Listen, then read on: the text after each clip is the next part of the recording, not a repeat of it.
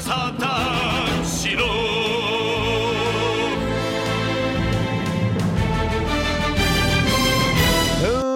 Hello, everybody, and welcome to episode 315 of the Saturn Studs podcast. I'm Kurt, joined uh, once again this week by my dissociative co hosts, Peter and Jake. Correct, Kurt. Um, we got no time to waste here, so we'll just get it right off the bat. This is the baseball cap edition of the cast. Um, it has 360 degrees of fashion. Wear it any dir- wear it any direction, and point, had point to- the way I had to- towards your own future. I had to think for a second. I'm like, are we all wearing baseball caps? I'm like, I don't think I'm wearing a hat right now. then I look up at you I- guys. No one's wearing a hat right now. I was like, that's a bucket hat or a beanie. What? No, it's a, That's it's a vector hat because it has direction and magnitude. It does. It does. Yeah. I want. Oh, ooh! I have a craving. That's a weird way to describe it. I have a craving for a baseball cap with like a foot long brim out in front. I mean, I thought you were gonna say like a baseball cap Sunday, like they have like a bowl made that's shaped like a baseball Oh, yeah. cap. I mean, and they There's, put a bunch always a scoops in there. crowd pleaser. Yeah. God, we love those. We stand those baseball cap Sundays. Especially when you just let it melt and then you just tilt the whole thing. like Oh yes. Funnel. And then you then you wear it, or if you don't finish it soon enough, your bully comes by and flips that bad boy right in your head prematurely. Unless you you're, got you're cream Harvey dripping down. Korman from the Star Wars Holiday Special, in which case your mouth is already on your head, so it's just easy eating. Y'all remember that? normally. That one alien Yes. from from the Star Wars Yes. Holiday Special. Of B. course. Arthur pours a drink, pours a pitcher of water into Harvey Korman's head. How could I slurps it forget? up. That sentence is accurate. It's not wrong, much to our chagrin. And of course, as always, we're coming at you live from the windy deserts of Egypt, where we are surprisingly getting electricity. Thanks, Nikola Tesla. We set up a wireless transmitter out in, uh, you know, the big, the big old city of Egypt. the windy know, city of Egypt. The the main they call city, it the land of the, The lakes. big falafel the bi- that old delta over there, you know. triangle town. Y'all know what I'm talking about. And they uh, they're, they're piping over electricity. We're getting them on here, and we're able to record right out in the middle of the desert on a dune, looking up across the desert. I see some camels. Did you you know, say dune? you know- Where's my cue the Mongolian throat singers? They're they're fucking um they're fucking uh, dragonfly shaped ornithopters abound. We're gonna try not to make too much noise that may attract a It's giant the worm. Kwisatz Haderach. Hey, Quizette, Shai, Shai Hulud. I am the emperor. You must respect me. I've seen you. I've seen you gone Nagila. Jabbar. Now you can see mine. What was his role in the uh in the uh the the movie in 1980 or something like that? What was his Ooh, like what? Walken. No, no, no. The emperor. Like what? What did he have to do? I, I only remember him like towards the end. He was but- the emperor. I know. But I don't remember. That's what he, He did. had he had just imperial ruled. responsibilities. and he But like his his role, I don't remember. Was that like big or like it was important in the background, but actual Yeah, movie screen time. No, he wasn't. Yeah, like I No mean, in the movie, screen time what happened movie. was, um, the the Harkonnen said, "Oh no, the Atreides they fucked up. Uh, You better come here and sort this shit out, and maybe give us money." Um, he's like, "Okay, I'll do that." And then, um, you know, Paul, our boy Paul with the coiffed hair, shows up and says, "You're a sham. I'm gonna I'm gonna kick you in the nuts." And I'm Look gonna at fart my- on your face, Emperor. Look at my sister, who is a psychic m- m- master. She is She's a baby, but I taught her hooked on phonics. I gave her one of those. We tried some new age Gives you the leapfrog. Inframan, kill yourself, kill yourself. Turns out Spice is just Gerber baby formula. He's got the Gerber grow up plan.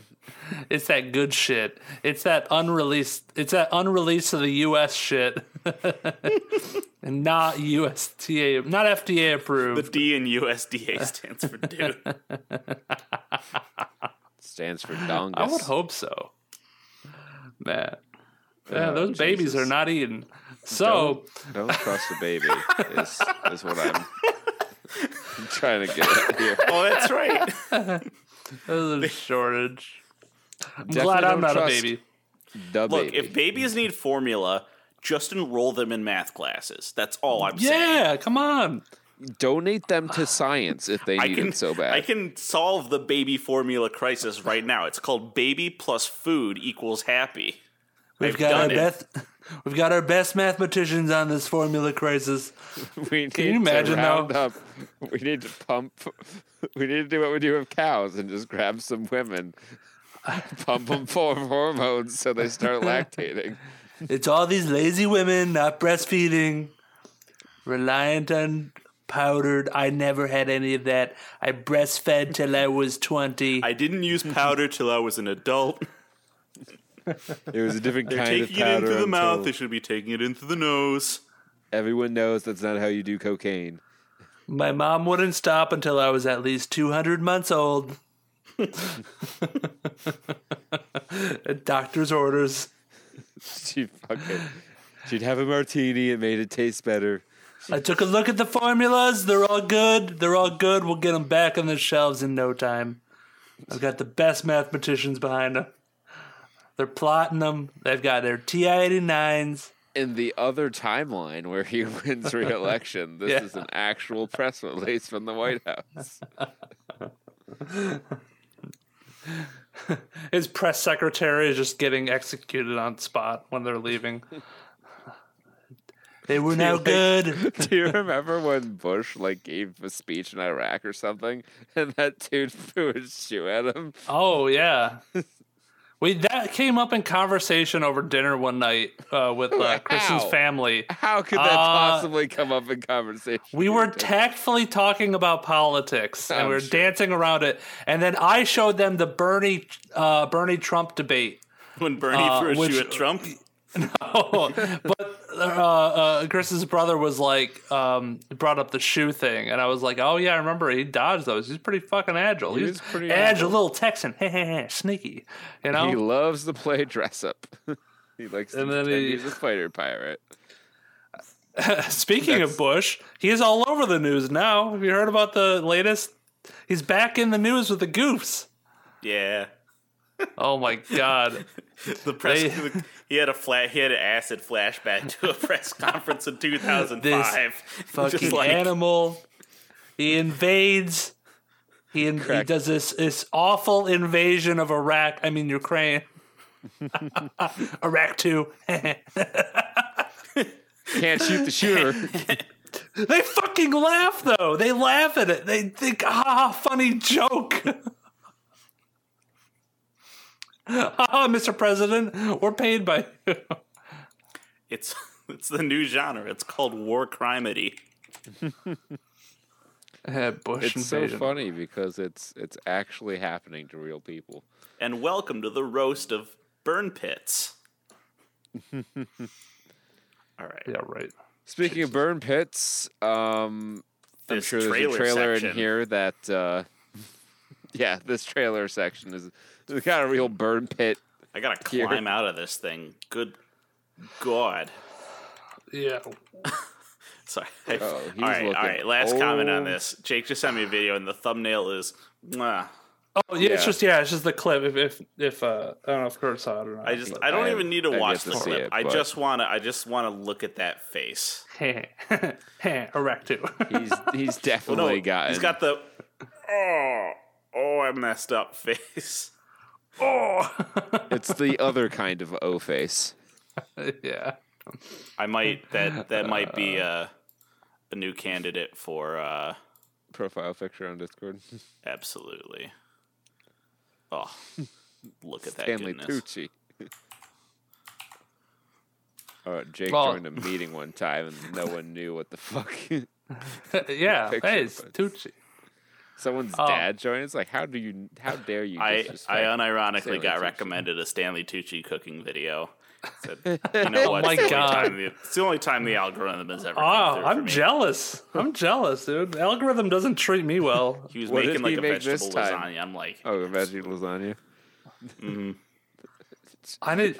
they're they're like cooking videos in the sense that yes, it's a video of him cooking, but they're not instructional in any way. he's just.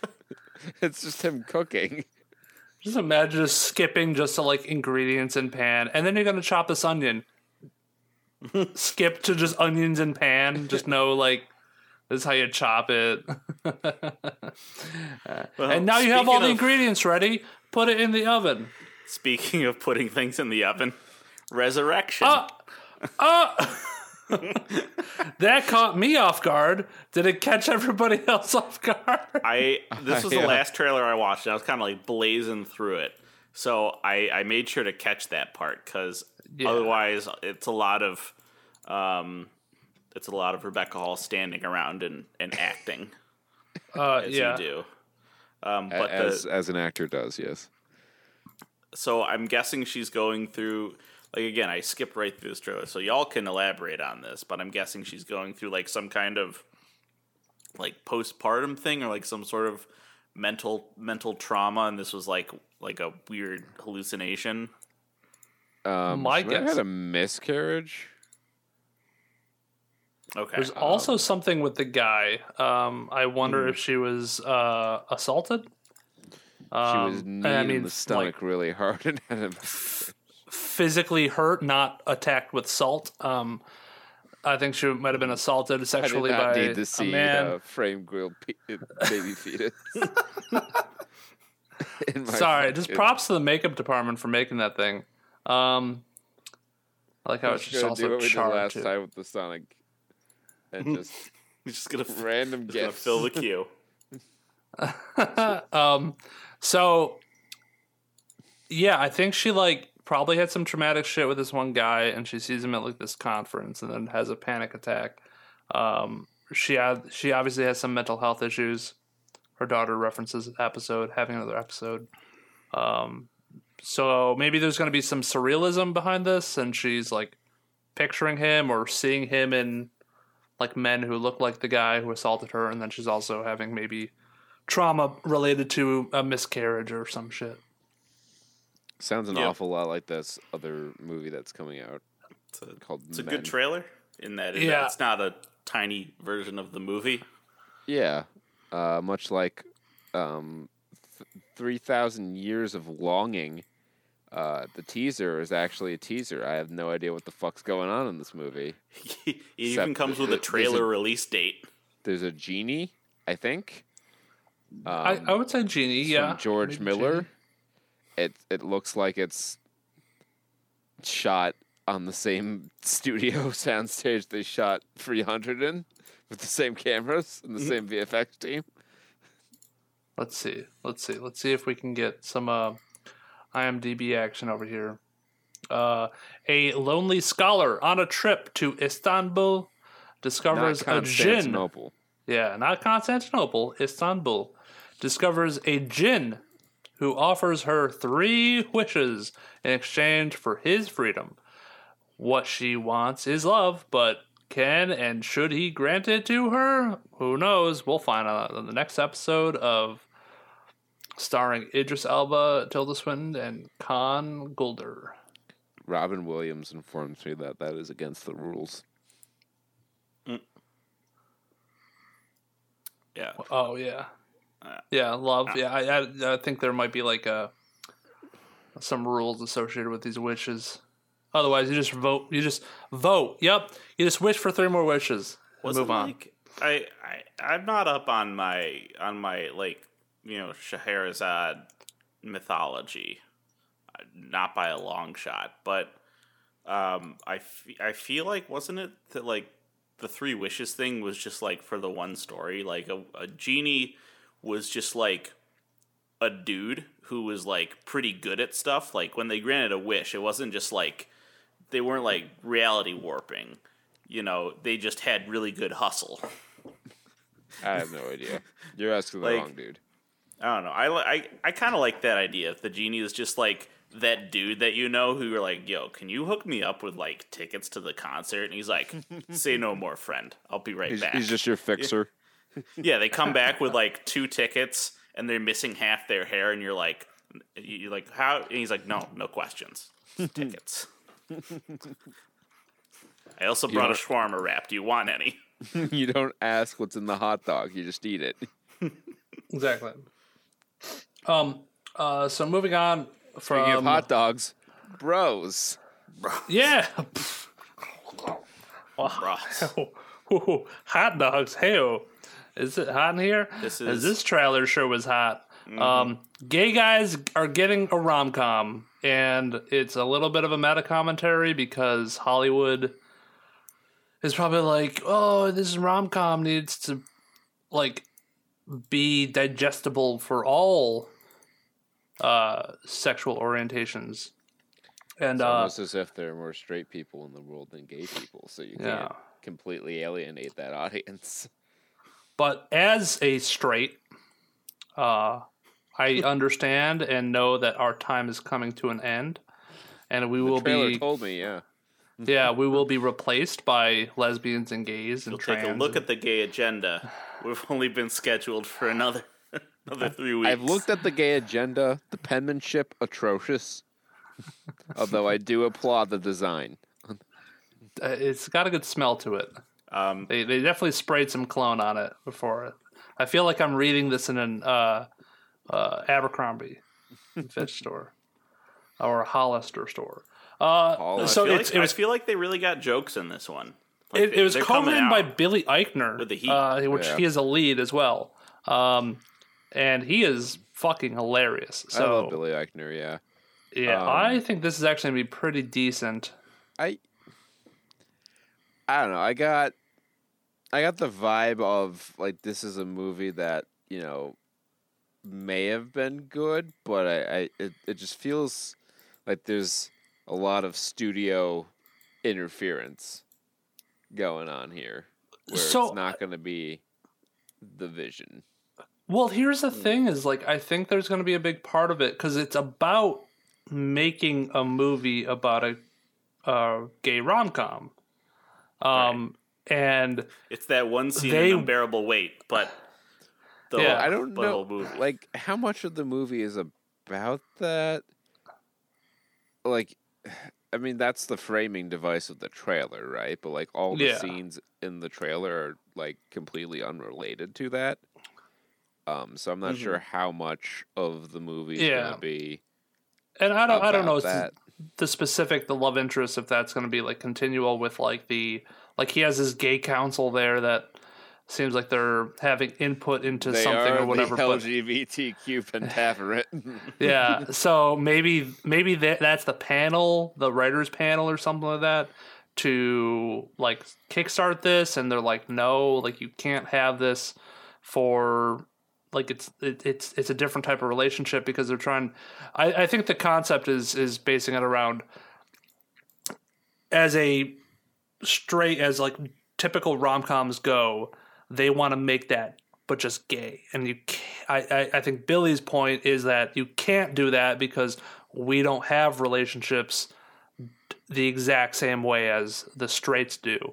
Um and and, and the, the meta commentary is about how like a hollywood elite would be like oh no just like do like the typical rom-com just with two dudes.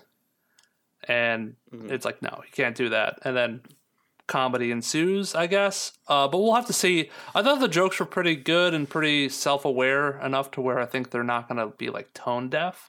Uh, but i think they could really easily take it that way. Um, yeah, this all depending on who is saying it and when all I'm gonna say is this: this movie's audience better come out and go to the theater because it. I don't want to see a comedy movie die another death on the big screen. no yeah, They're already they're trying so be- hard and they're making so little ground. It's gonna I be just want to see a sell, com- I a good comedy and a comedy that does well. Yeah, um, a lot of a lot of shouting.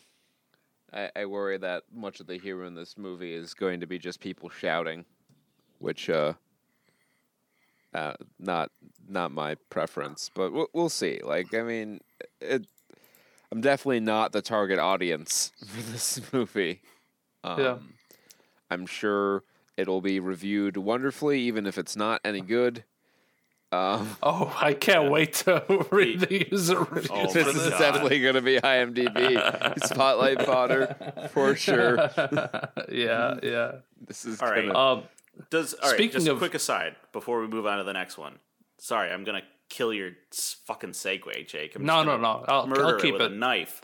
I'll keep um, Kurt, does the does the workout scene does the gym scene remind you of Letterkenny when they're like when the boys are working out with uh with Shoresy? I don't know. I just a little. a little Yeah. bit. Okay. All right, Jake. That that was it. Back to your back to your segue. now that I've ruined the timing of your joke. Speaking of Shoresy, no. Speaking of comedies, uh, the comedy that I would, I think, prefer to go see. I think it's a comedy. Maybe it might have a little bit of drama in it. Brian and Charles. We got a little trailer for this little ditty. Um, It's like Swiss Army Man if he took gas. Yeah. hits. it's, It's- a weird movie. there's I've seen this kind of movie like has weirdly been um the style like they I, I feel like they've seen a few movies indies like this in the past few years where it's a similar concept uh hmm I mean, But, again, the uh, big one is is Swiss Army Man. yeah there there have been a few others that weren't quite the same but were similar um and it it seems pretty hard i do think that the leads uh play off each other pretty well hmm Yeah, And, the uh, the the, yeah, the, it's- it's an the intriguing documentary style movie. is a little jarring too, like the mockumentary kind of uh, intro where he's like, "Hey, this is my home. This is where I live," and uh, almost Yeah, like this the, the breaking the fourth one. wall, looking at the camera and everything. Yeah, this is another one where like the framing device kind of seems to get abandoned in the the majority of the trailer because you know they say it's a mockumentary and they have that in the beginning where he's you know talking to a camera crew, but then the rest of the trailer is just like scenes, Yeah, which you don't have to have like constant cutbacks and confessionals. Um, in a mockumentary, you know, Lord knows Spinal Tap and Best in Show didn't really do that uh, too much. but um, it, it is it is interesting Yeah. that that is a through line creatively in these trailers. it reminds me a lot see of um, what we do in the shadows and stuff like that. Or Yeah, I do kind of wish. Yeah, I do kind of wish they just bumped up the just the color grade. This is me. This is me You being like a total fucking normie, but like, I don't know. I just want England to not look so dreary all the time. But that's England, though. but if that's we were to do that, That's the it's authentic like- experience. yeah, if This we is were to shot like on anything, location, Peter. They can't control the weather. that's called cultural appropriation. Okay, what are you trying to steal France from? For, for England, come on, they had their I- shot. Yeah, I mean, as a matter of fact, I do. I just want to make this place look a little more nice. They tried. They put color in there Oh. when they showed Honolulu. Geography jokes. Ah, hey, ooh, nice. Nice. nice. Nice. Uh, Speaking of nice, um, I thought the Prey teaser trailer was pretty nice. Uh, and by nice, I mean not needed. I'm trying to make an Wasn't this- acronym for nice. Wasn't this like a mission in Far Cry Primal? I seem to remember hearing about that, where it was you you could just fight the predator. Oh, Maybe that was Uh, a different game. Um, I know what you're talking about. Which video game? I can't remember the game, though. You fight the predator in. so we just we see some like indigenous people. So it's like a prequel to Predator One, I guess. But Well, it's just a, a Ah. predator movie yeah, from Uh, the uh, perspective of the prey. I guess I don't know. It's not like the other movies were from the perspective of the predator. Yeah, Maybe this no, one I- is. Maybe this one I- is. I don't think anything's gonna change in terms of like what's gonna happen with the movie. It's still just a Predator movie, just set back, you know, a long time ago with Native Americans or these Native people uh, who are gonna fight it off with some sticks and stones. Yay! It's just the last scene of Predator, just drawn out. But like that's a the best part of that movie. Exactly. Well, they said, "Hey, let's make a movie out of it." it's just Arnold and the Predator. That's when the movie's at its best. It was Ghost Recon Wildlands. That's the one. Batman Oh. also fought the Predator. It's true. well, who hasn't he Pred- fought? Predators fought a lot of people. He has. He he gets So- around. He gets- Crossover man. Speaking of getting around, Segway City over here is taking you over to Good Luck to You, Leo, where Leo some Grande. grandma gets her jinkies on with uh, a young, you know, youth. and she describes in great detail what she wants to do to him and what she wants him to do to her. And she has never busted a nut. They uh It's it's one of those famous one room plays, waiting for Gilf's O. Yeah, That's usually a joke I of skip. culture. So usually uh, I'm on a time crunch and I skip this part of the uh, the video. But Jake slowed it right down for this one. But this time they're like, what if we took the plot to porns and just made a whole movie out of it? you know, I I don't know. I, I feel like this this goes beyond that. It rises to a slightly more artistic level. Um, I think this movie actually, you know, looks um looks like a good like kind of indie character drama. Um, where she learns that there's more to life, and I don't know. Like Did they explain? I don't feel like it's explained like it. a pretty woman sort of thing, but maybe in Is she- reverse. Is she dying?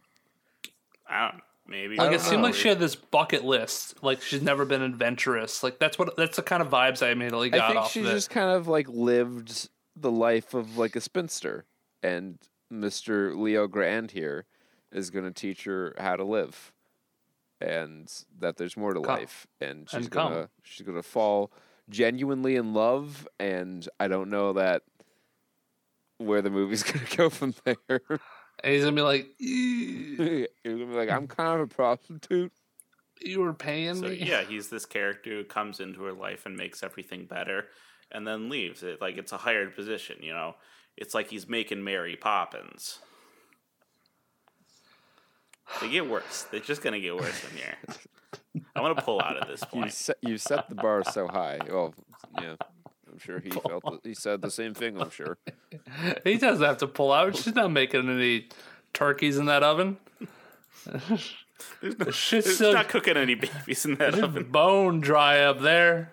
Got dust off them cobwebs. Oh, I see where you're going, Jake. I see where you're going, and I want you to take me there. Take me on a trip. Give, Well, so I think a sequel head. to this movie would be uh, she wants to have um, kids after she had this adventure with Leo. So they have to fantastic voyage their way inside of her fallopian tube to her ovaries and kickstart them using like a, a bolt of electricity or something. Uh, because they have not just going where I stopped thought it was gonna working go. for Only decades. with 1.21 gigawatts. Yeah, and that's when you yeah yeah yeah. Then, then you have the Back to the Future crossover into Good Luck Leo and Fantastic Voyage. Yeah, and then something something goes wrong with their their their sizey sizeometer thing, and they have to go back into the future. By driving 80 miles per hour down her 88. there's a guy Point of order. 88, 88 miles per guy in a hour down her somewhere. down her cervix. who is currently uh, filing suit against you for plagiarism. No, there's there's someone there's a there's a studio exec intern out there just feverishly jotting down notes. write that down. Write that down. So that's what that's where Jake went. Where I thought he was going to go was that he said the word cobwebs. And I said I was going to say speaking of cobwebs, let's let's check out and give let's give some Spiderhead a look. yeah. So, oh, a- he gave her some new spider twist. head, if you know what I mean.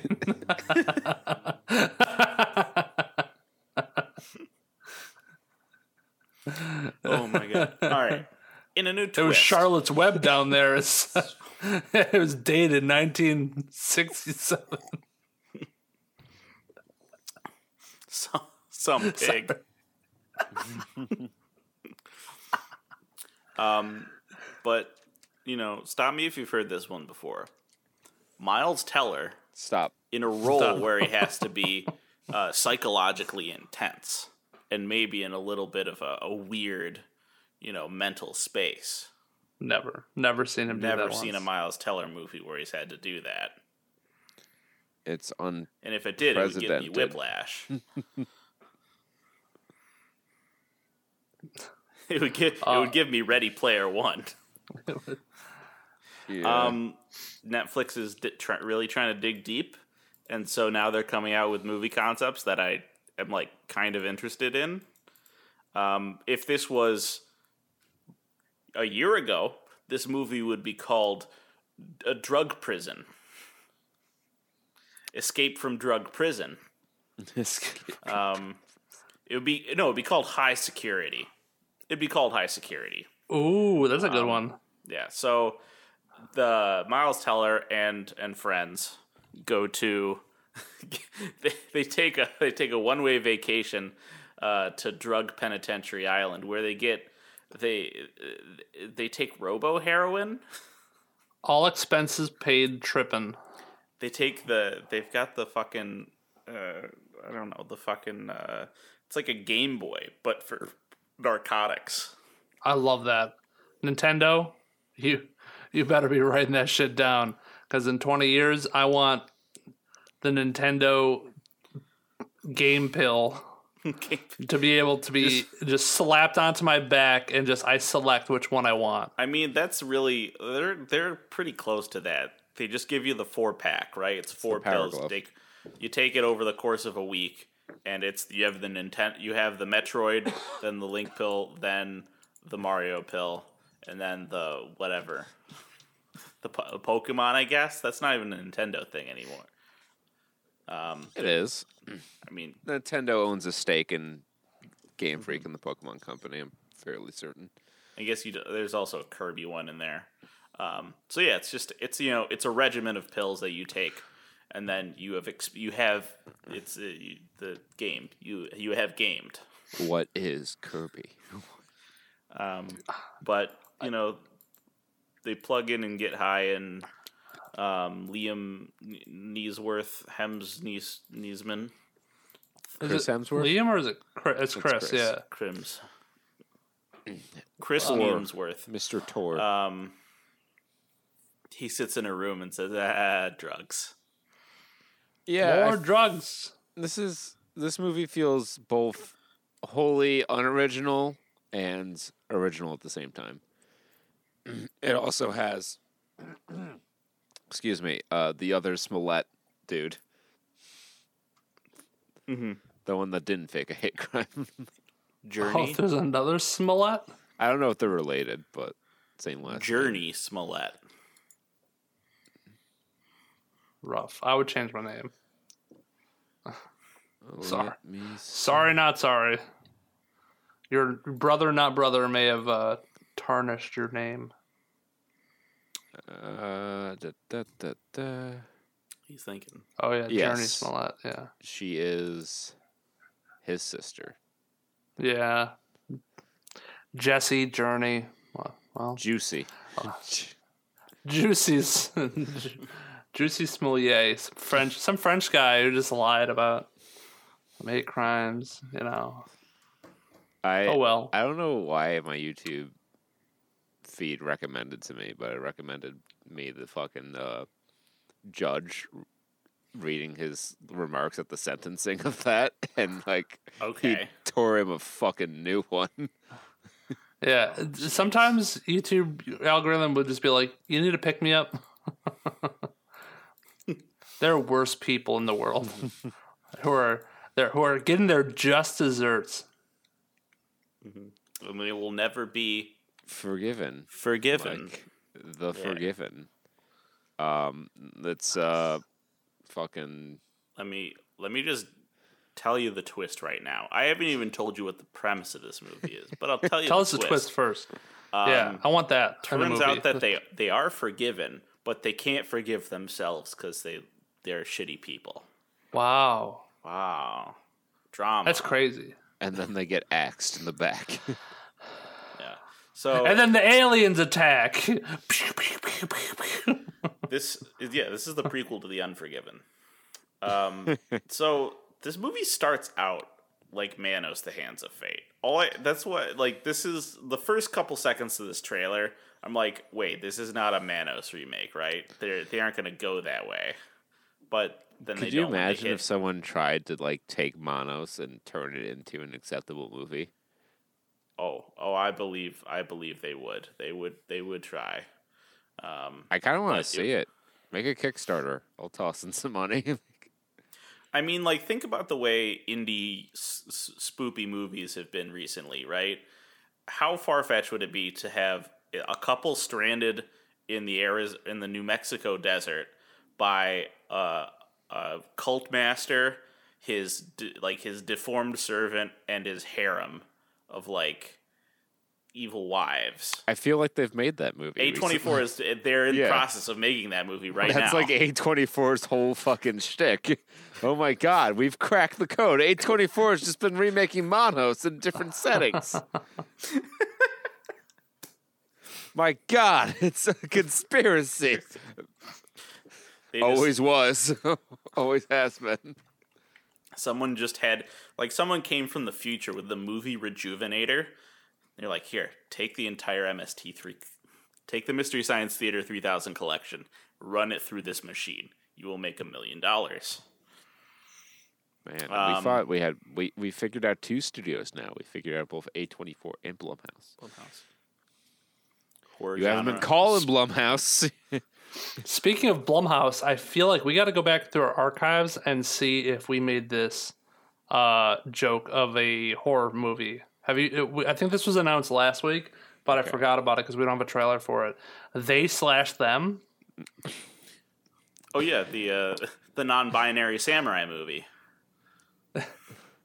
Except it's a it's a horror movie called They Slash Them. i don't think we made that joke before I that's a one that's one. escaped us. We've had tic tac toe cor- corpses in a row, duck duck goose, which I'm still passionate about that. Uh, I am. Yeah. Yeah. Same. Um, Red Rover, Red Rover, send death right over.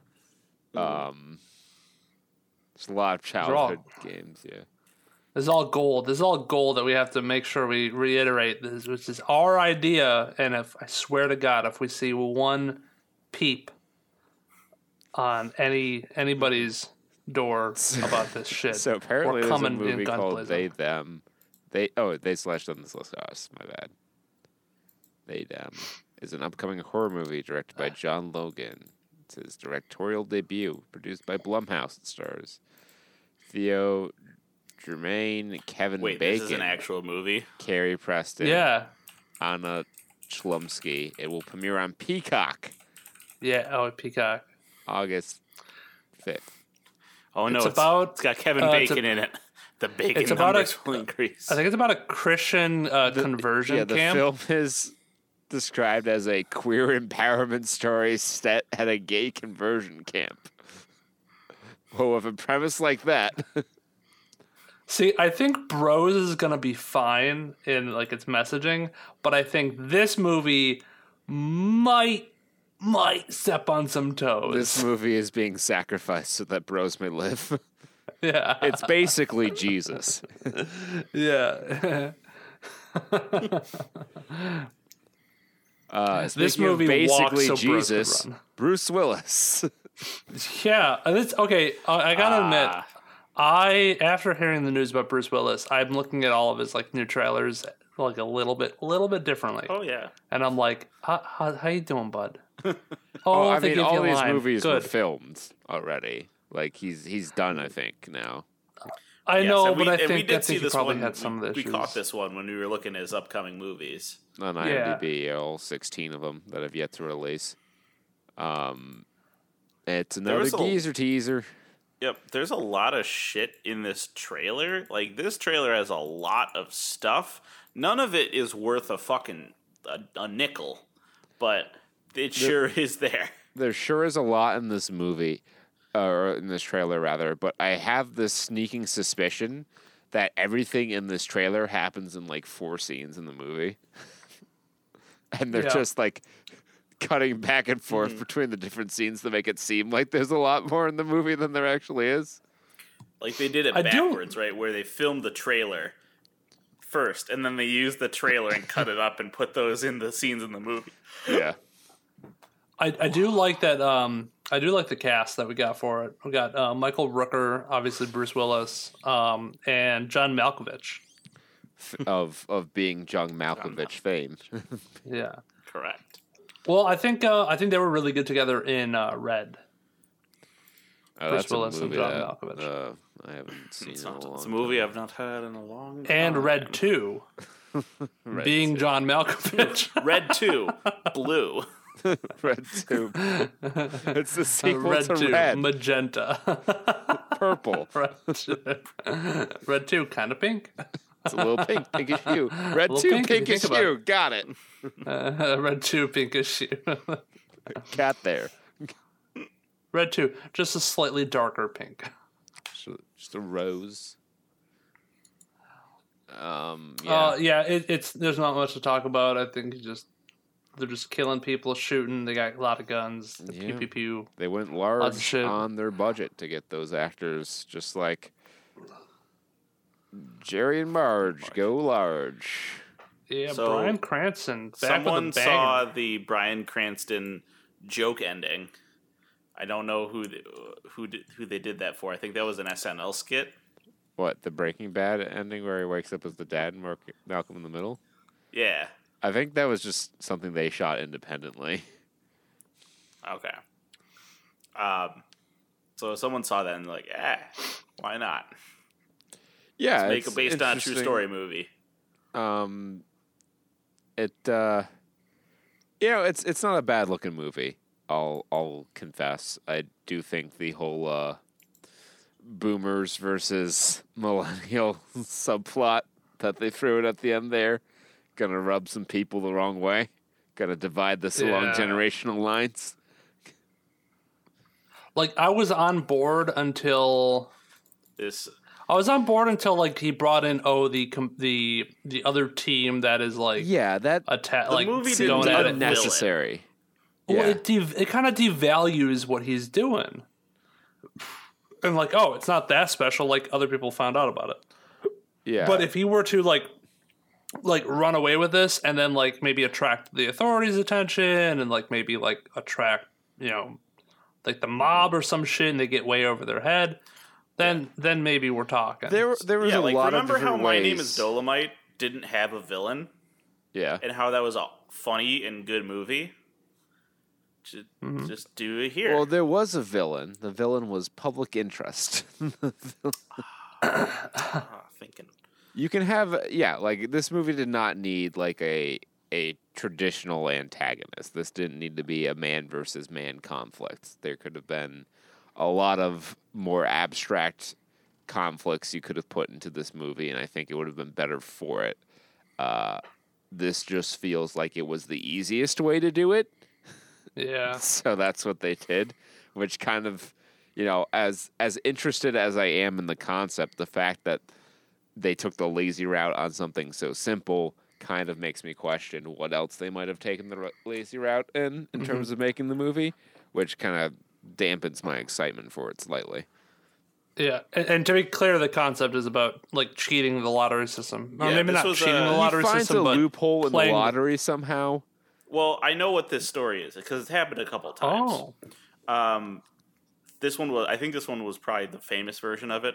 So, um, when they're generating the numbers for the lottery, um, sometimes they don't realize that the pool of numbers um, is small enough that if you have a dedicated fund to buy enough tickets, you can buy the whole pool. And if you like, if the jackpot is larger than the cost of buying a ticket for every permutation, uh, then you can just guarantee profit.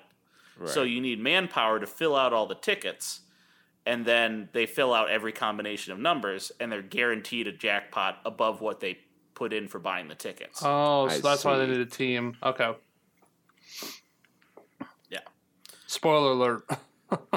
Wait, and, found and they're the like, movie. "Oh, the government shut us down." They're like, "Yeah, no, the lottery." when the lottery finds an an insight on how they uh, how they did set up their game wrong, yeah, they're probably Hmm. gonna close that that loophole. yeah, yeah. And I Yeah. think they did it like once or twice, maybe, if I remember correctly in the story.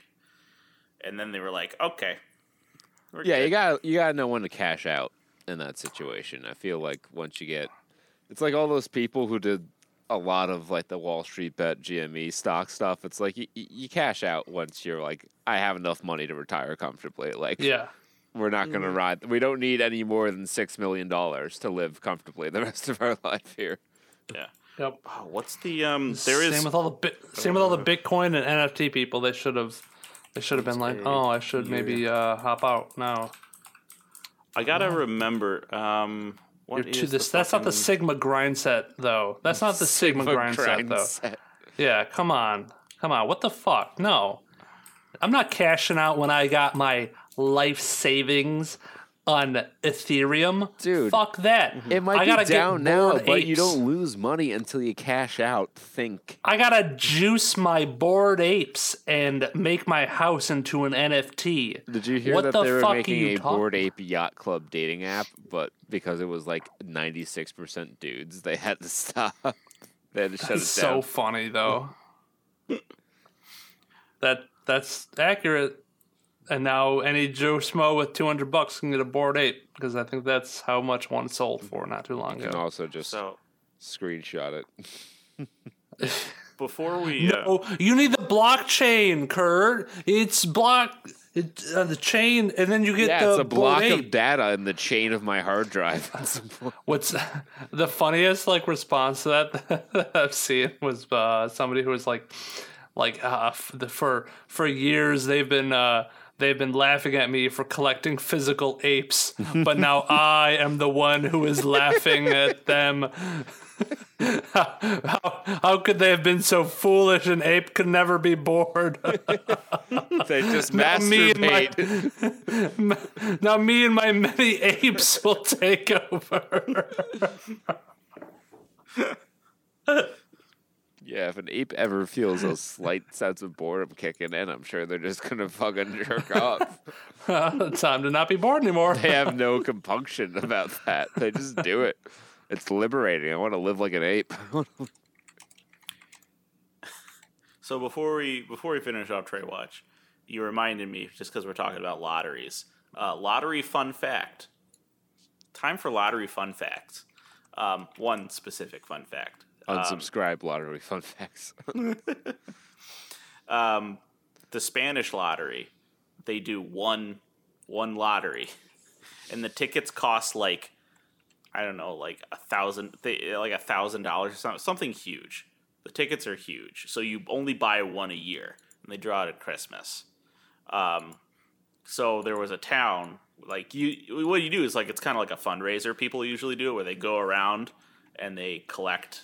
You know, they all everyone pitches in for one ticket, and one uh, one year or whatever that uh, some small town just like won the grand prize, which is like millions, and just everyone became a million like a millionaire overnight in the little tiny town. More billions. There were billions. like a couple people. There were a couple people who didn't buy in, and they're like, "Ah, shit." Oh, More billions, baby. more billions. Speaking of more billions, let's see how it's doing on the follow up here. Domestic weekend number 19, year of our Lord 2022, May 13th through the 15th. Huh, Doctor Strange in the Multiverse of Madness drops a hunky 67%, still well in front of the second place, The Bad Guys. It has brought in $61.7 million to The Bad Guys, $7 million. Um, bit of a mismatch. So far, Doctor Strange and the Multiverse of Madness has made $719 million worldwide, going for a billion, which weirdly enough is just like the baseline of a Marvel movie these days. Yep. Um, If they love printing their money. we already talked about the bad guys. Sonic the Hedgehog hanging out in third place in its sixth week, $4.6 million, only down 22.7%, despite leaving over 200 theaters. It's made $356 million worldwide. And opening in fourth, our spotlight picture this week from Universal Studios comes Firestarter. A young girl tries to understand how she mysteriously gained the power to set things on fire with her mind. Um, it brought in $3.8 million its opening weekend, and thus far has brought in $6.7 million worldwide. And it is doing poorly with the critics. A 4.6 out of 10 on IMDb, 32% on Metacritic, and a dismal 12% on the thermometer and only a 46% audience score. But as we all know, these reviews don't count. The only reviews you should ever listen to are ours and the fine, definitely not mongoloid people of the IMDb user review sections. Don't make jokes about how they're mongoloids. We had them tested, they are not. Um, Nope. Amy GD, for example, that's not the name of a mongoloid person. Uh, definitely not the 10534 um, added on to the end there. Firestarter, 10 out of 10. Zac Efron is unstoppable. Warning spoilers. Great sci-fi comma film focuses on OG Andy Zac Efron performances phenomenal attractive hard eyes emoji as protective dad, comma, who he himself has telepowers, comma. He plays father exquisite. His willing to do anything for her and fight skills are amazing with so much growth as an actor. Efron from Gold, in quotes, Gold, comma, the lucky one, HSM, close quotes. He's showing more personal skills through, as in I threw it, out the movie is amazing, makes you feel the emotional depth shows his amazing acting skills. I'm impressed by Afron acting abilities. That sounds like a fucking tonic from Bioshock. Oh God. Exclamation mark. Ryan quote Charlie random close parentheses close quote is amazing believable actress gives homage to Drew old character lights up screen. Well, the lights up scenes as in I seen it. I seen it. Four out Well- of fifteen found that helpful somehow. Four out of fifteen could could read that. Um, where are the spoilers? Can you find them? No. Well, let me know if there's any spoilers in this one because this one also has spoilers. Um, which I think this was written by Scott Teems' ex-wife. Uh, which you'll I think this is her burner account, but uh, you'll you'll you'll realize why. Uh, so Jay Burton Prod said one out of ten. Scott Teems is the worst writer of the 21st century. oh, Oh, nice. the, the divorce did not go over well. Why is anybody giving this mega hack any work? He's destroyed the Halloween franchise. Now he's destroyed a work of Stephen King's, and he's scheduled to destroy The Exorcist and the Insidious franchise next. I know two movies I will be sure to miss. This could have been a decent movie, but the ending is so horrible it makes us all that came before it. It makes it all that came before it, which was mediocre, negligible. Zac Efron and Ryan Kiera Ryan Kiera Armstrong put in the best performance they can with the rancid material they're given. If the writer had stuck to the real story, it could have been a decent movie. How could anyone in their right mind greenlight this stillborn excuse for a script? He didn't buy me flowers. Sure, a girl would go off with a guy who murdered her mother and was responsible for the capture of her father. Sure, she'd burn up her own father just because he told her to, of course. of course, because we're all woke. We must forgive all Native Americans of all bad deeds. Charlie is no long is no long the heroine of this movie.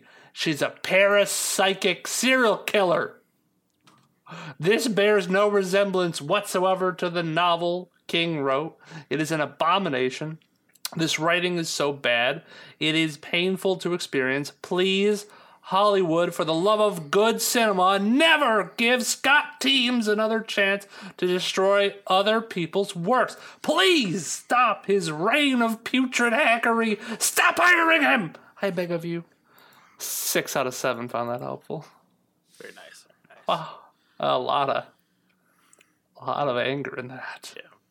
I I'm disappointed. I, I have to say I'm disappointed in these middling reviews because they're the ones. I mean, they're the ones that actually reflect the the majority score. So I guess this is where the most level-headed ones are going to be. But you're so boring. I want to find more interesting ones. And but, you're born. and but um, we'll we'll go for it anyway with uh, IWFCYB. Uh, their five out of ten review. Uh, most average movie to ever Is that average. Grand Theft Auto cheat code? Pretty sure. That's uh that's pink head mode, I think. or like all pimps, right? That's one of them. Jetpack. Um lately when I watch a new movie, I ask myself, how would this movie be without its special effects? Too many movies get by on shiny and sparkly colors on the screen for a large part of the movie. If you do that here, you don't even have an average movie. What happened to, what happened to Hollywood in terms of smart writing? I'd throw acting in there too, but I think it's unfair to judge actors when they have the scripts and writing they're dealing with now. I'm not even sure how they can say many of the lines with a straight face, so that's impressive, I guess. if you literally have nothing else to do, this would be okay to have on in the background. 44 out of 52. Found that one helpful. wow. It's pretty, What a pretty what helpful. a what a middling review for a middling movie. Mid. Just just mid. Where's my mouse? There it is. All right. It El Elena Physics. Elena Physics. Elena Physics. Uh, 10 out of 10. It was better than the previous adaptations. It was not a 10, but a solid 7. I rated it with a 10 in order to balance s- somehow these hate reviews. like Jake's headpiece. I don't understand why people hated it so much. It was very intense. I like that they gave Charlie some extra powers. I like that we don't know for sure who is Charlie's father. Or there's some there were some flaws in the movie, but for me it was a very pleasant watch. And the protagonist is much more likable than Drew Barrymore as a fire starter. I really don't get the hate. Zero out of one. Found that helpful. A, a person took the time to downvote this review.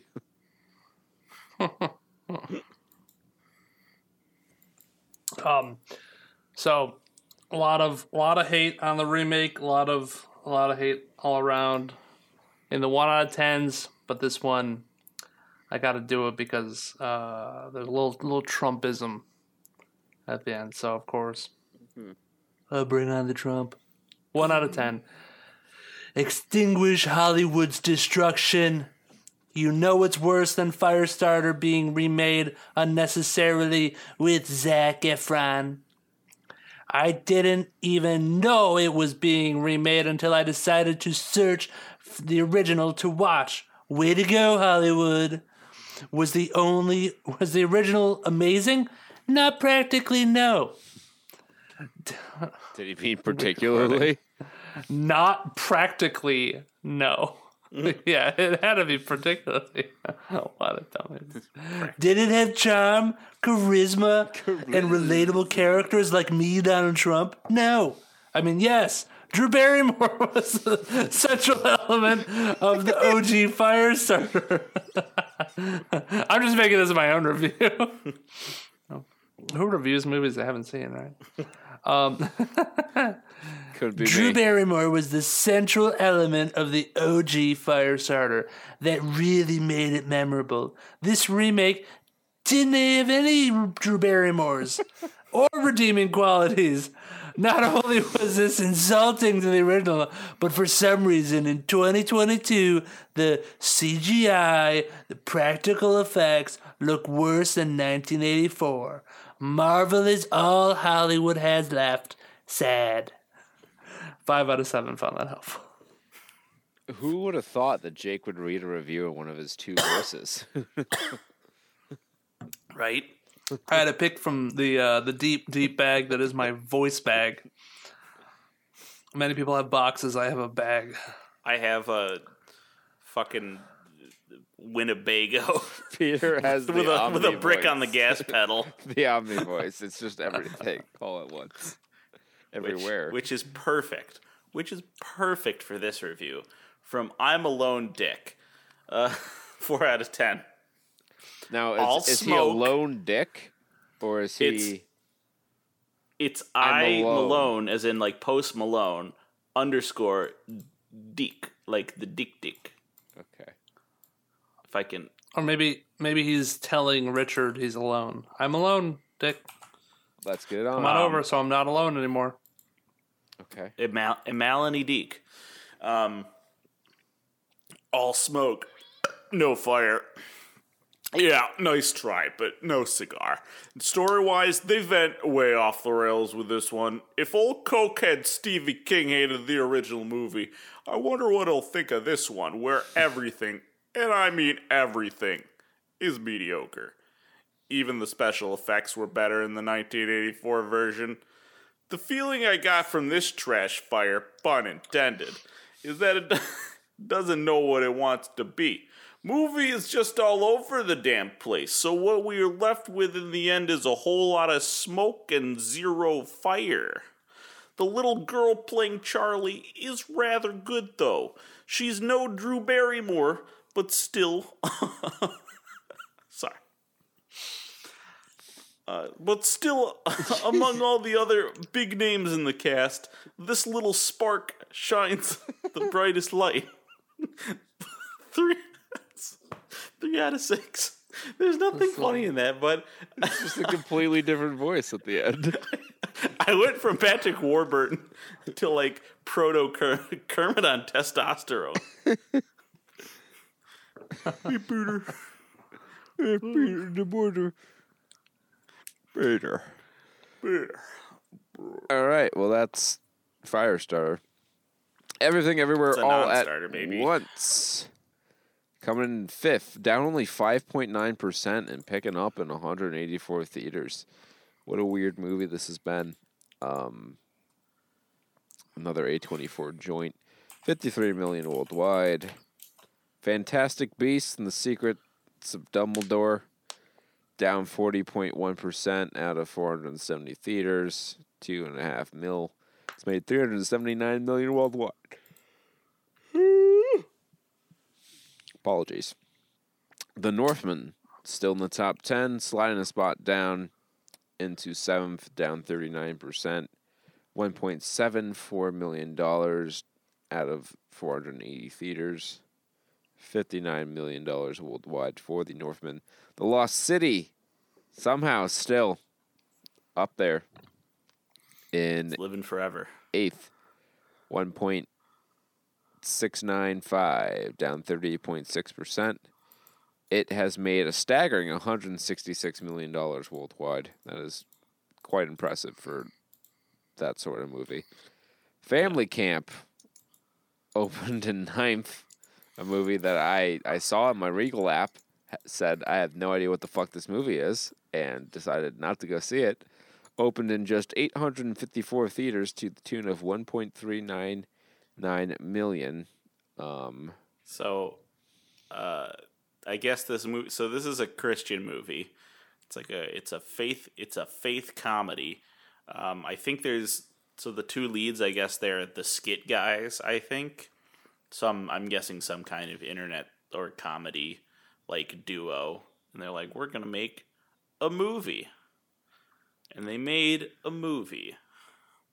Yeah. Um discount David Cross and fucking I don't know. Random dude. or the This leads is. in this I've. movie. Uh, side note. This is the whitest. I think that I, I I may have found the top contender for the whitest name. you um, know ever. how like in a movie or a television show when there's like a fake movie in the universe of the television show the poster always looks like really low quality slapped together photoshop Yeah. Mhm. that's what this movie poster is this is like a 30 rock fucking joke movie Yeah. poster It's like straight out of 2002. like This this Yeah. is a movie Yeah. Starring uh, poster from then. Tommy Woodard, Eddie James, and Lee Allen Baker. Now, I dare you to spell if you if you're not reading it in the chat right now, which means you guys, I dare you to spell that name. I was actually reading it off the poster. Yeah, it's uh it's not how you'd probably guess. I thought my the spelling of Alan in my middle name was odd. Um down two spots but still in the top 10. Holding out hope for you, buddy. The unbearable weight of massive talent, $1.062 million, down 33%. Out of 255 theaters, it's made $26 million worldwide. That's not a great take. Come on, people. This better crush home video sales. This movie's too good to lose money. You realize Okay, sorry. everyone fucking bitches about how there's no like good shit coming out in Hollywood. Well, it's because when the good shit comes out, y'all don't go see it. Yeah. Um, I looked up the user reviews for Family Camp, and this one got me. This is a quick one.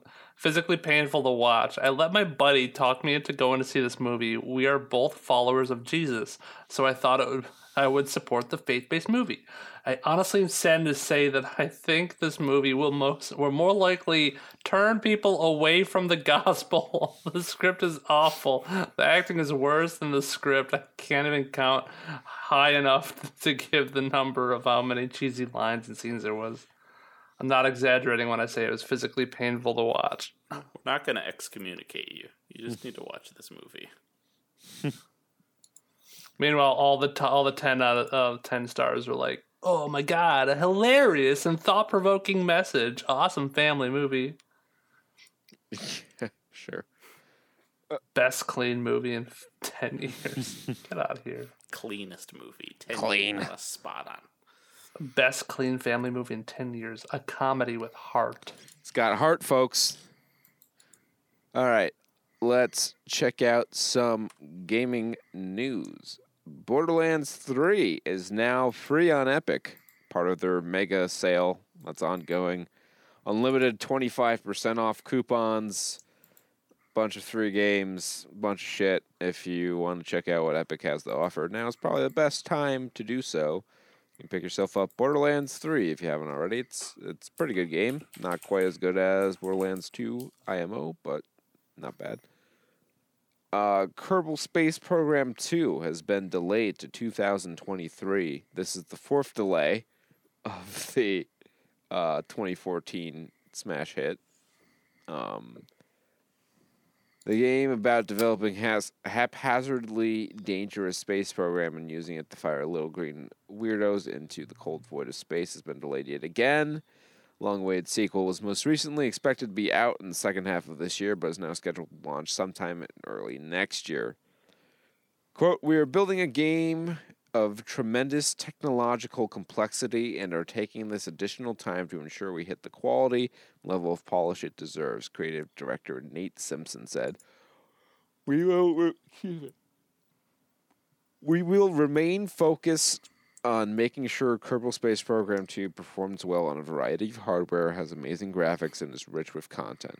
We've built a spectacular team at Intercept Games, a team that includes, as previously mentioned, key members from the development team behind the original Kerbal Space Program. We have perfect combination of experienced, passionate, and skilled developers to fully realize this game's ambitious potential. I've got a I've got a I've got a suggestion for the video game industry don't announce a release date until your game has gone gold. How about we just do that? That way no one can be upset mm-hmm. about delays. Like I know I know this is just my memories of not being plugged into the scene as a kid cuz you know what happened videos date back to the 90s, but like it seems like back in the day there wasn't so much communication about when games were coming out that just kind of like came out when they were ready. Like have the game be basically done like a movie. What a novel concept, right? Have the game basically be done and then announce that it's coming out and, you know, give it 6 months for marketing. Maybe, maybe try that technique and see how it turns out see how the fan backlash improves. It this one is all just a cover, but because given how intricate original Kerbal Space Program is and how like much of an actual training program it was for people to learn orbital mechanics. I'm pretty sure they're just actually doing doing a space mission under the guise of developing a new game. So it's like the, Ender's Game. Sorry, spoilers for Ender's Game. Here's the thing about the Kerbal Space Program is it seems very intricate and like actually knowing rocket science might help. But the thing is, if you're skilled enough at the mechanics of flight, you can put any fucking rocket together and land it on the moon.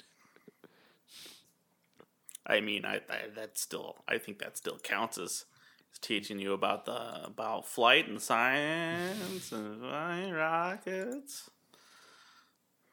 Oh this one's God. gonna be even crazier, dog. Yeah, I know. I'm sure it'll be uh, an excellent game when it comes out, and I have no Kerbal problem with them space delaying. yeah, they're, they're recruiting you into their cosmonaut space program you're joining a server and it's lit, like the wait time is literally them just like building the rover in the background at Cape Canaveral, yeah.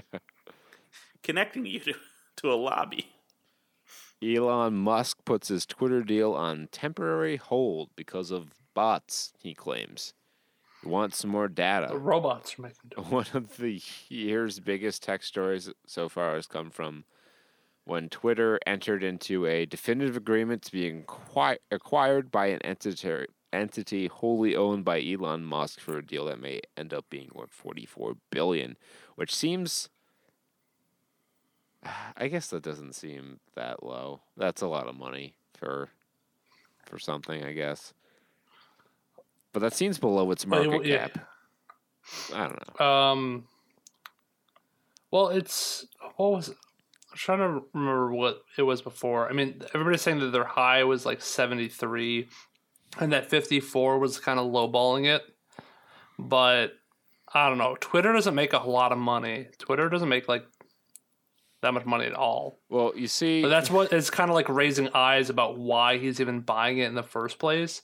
Is that it just doesn't make money? Well, Twitter's the kind of com- none of these huge companies technically make money. Their their product is their stock, and they make as much money as their stock is worth. Like these tech companies are, are crazy. I, I highly recommend it. It's pretty educational in, in like how the tech sector works. The show Silicon Valley. Um, it's comedy by Mike Judge, but it's a comedy by Mike Judge, so you know like the shit in it is well researched.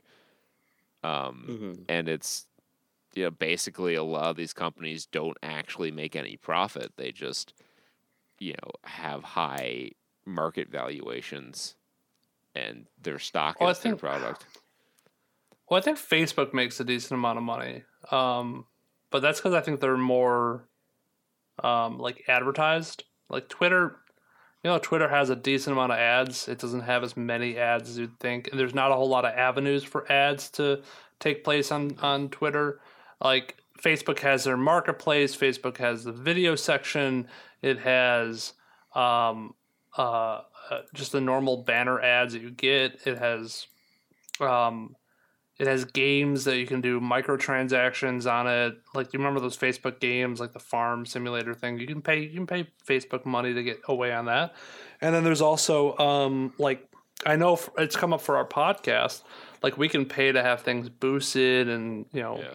sent out there a little bit more. So there's a lot more avenues that you can pay for shit through Facebook which I think they get a little bit more of their. They actually have like a product. Yeah, and and like they're where Twitter doesn't have a and all that shit. product. Yeah, yeah, well, again, and, and then that, then they built up.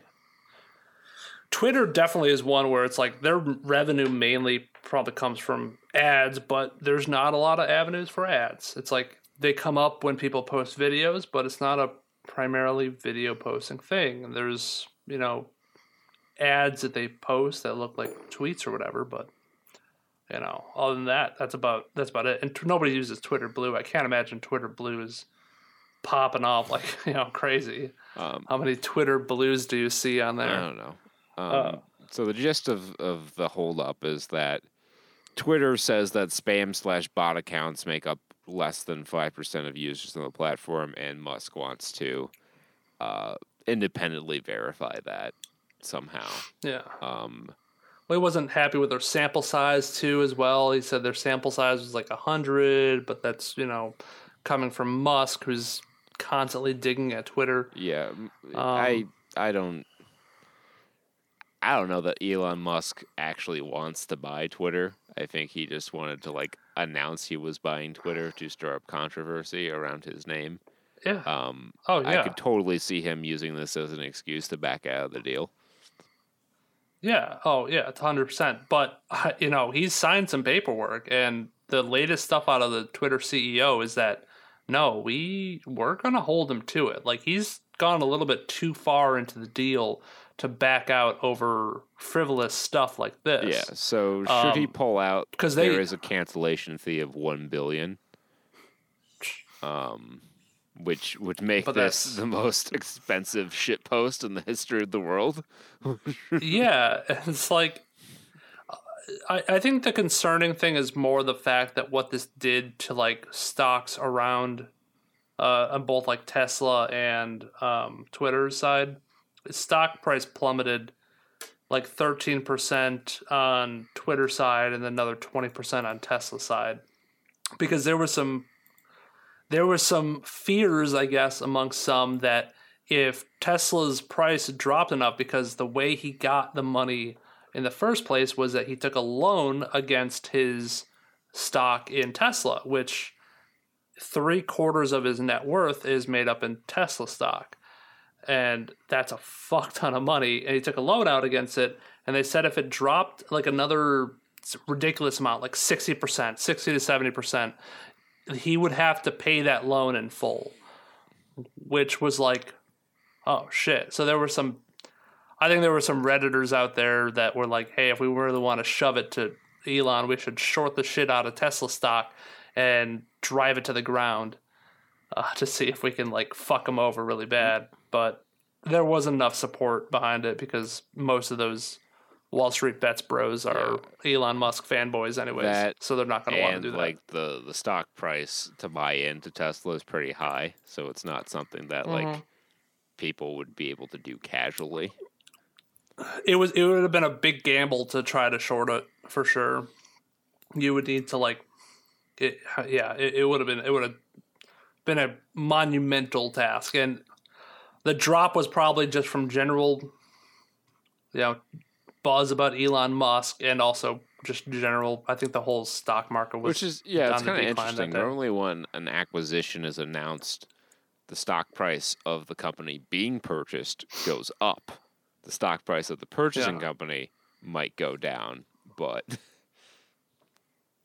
um, I guess a lot of it depends on on the terms of the deal. I know when the company I used to work for, Coherent, got bought by Two Six part of the deal was um, the shareholders of Coherent would get um, like a, a dividend paid out to them for each stock they had. Um, and in addition to helping, I think I don't remember exactly what the conversion rate was, but there was uh, some conversion rate. So, like, if you had X number of shares, you'd have X times Y, and it was less than one. X times Y uh, shares in the in the into six when the transaction closed, and you'd get paid like 160, I think it was per share. Um, so a lot of times when that happens, people will try to buy up shares of the company being acquired to get that payout. Um, I don't know Mm-hmm. if that there was any language like that in the in the Twitter deal. Probably not Yeah, I'm not because I don't. Th- I think he's buying it through a, a privately held entity. Um, Hmm. So there probably wasn't any of that. Speaking of trading, I know this is what you come for. This is crypto studs. Um, El Salvador, you may remember, adopted Bitcoin as legal tender in September, and uh, Awkward. now it's in danger of defaulting on its national debt. Oh my fucking god. Uh, Uh, he should have done Acoin. the country of El Salvador, which adopted Bitcoin as legal tender late last year, is in serious danger of defaulting on its debt due to international financiers within the next several years due to the ongoing collapse of the cryptocurrency market. As reported by El País and Bloomberg, El Salvador's president Nayib uh, Bukele is a noted enthusiast of cryptocurrencies, having been scheduled to appear at the Miami Bitcoin conference last month before he abruptly canceled because his country's money was on fire. The country entered a state of emergency at the end of March over gang violence, in Bukele's presidency has been accused of authoritarian overreach, with the man himself even threatening to withhold meals from inmates in the country's prison in retaliation for the violence. That'll show him. So it just for reference, it got it did drop down to about twenty eight thousand. It stabilized. Uh, I don't even know if it's stabilized, but it shot back up to thirty thousand. Uh, this is all from like couple months ago, being at a high of forty seven thousand, and from earlier this year. Well, not this year, but back in twenty twenty one, at a whopping sixty six thousand. So it's dropped quite significantly from back in November, where this would have been pretty lucrative. So, but yeah, um, he no, no, no. he's doubling down. He bought 500 Bitcoin on May 9th. It was worth about 15.5 million at the time. Now it's down to 14.1. Um, the same day he announced his plans for a Bitcoin city to be built in the shadow of a volcano. Uh, in the shadow. with pictures of him admiring the gold painted scale models. Um, so he's he's got he's got some You he's know. got some wild ideas. Oh wait, that's just his I- Twitter. You know, I I should probably just go on a a journey of of like I don't know self discovery just to find uh, a Bitcoin project that doesn't sound like a mad scientist scheme because I know they're posting the wild shit out there just to like you know because the crazy shit it gets clicks. I have to assume that there's a Bitcoin thing that's like funding something that isn't like Bitcoin Island featuring golden idols. you know, you need you need a you, like you need a, a solid a solid venture like new stable NFTs that cannot decrease in value because each digital ape is collateralized with a real physical ape. That's uh, going back to the physical ape thing. I did look that up on Twitter. That- I hope there's just for every NFT ape. I hope there's a real, actual physical ape behind it that is kept we gotta somewhere back it on the gold ape standard. on the ape standard. Dude, Oh, you know You- what? if you want to save like if you want to save ecosystems and save like habitats, that's how you do it. Make an NFT out of them and like collateralize it with an actual animal that's running around. And when it dies, your NFT dies. um, Zero. Bottoms out. That's a real money maker. That's the risk takers there. But how do we You- make money on it? You don't understand, of- bro. yeah, you just reminded me of don't. the oldest You don't have the Sigma grind set. Sigma grind set. The oldest cryptocurrency, the oldest NFT in the world. Um, the the the Yappies, the Yapese stone, the Yappies, the, the Yap Island stones, Yeah, papa. where they would make giant Sounds giant racist. fucking stone, big ass fucking stone discs, like taller than you. You couldn't move them, um, but they used them as currency. that was their money. Was these eight foot tall, uh, two you know one and a half ton stone discs. So you know they made a little ledger to track all the transactions. You know they kept them on a on a record. The original Some would call it a chain. These were the original NFTs, and they were just as practical then as they are now. Oh, we can always count on Peter to pull up some random historical anecdote that is just spot I just on. sit in the pocket all day. Is it? I've got a. I just like. I roll up a fucking. Ency- I roll up a you know page of the Encyclopedia Britannica into a cone shape, and I just I just sit on it,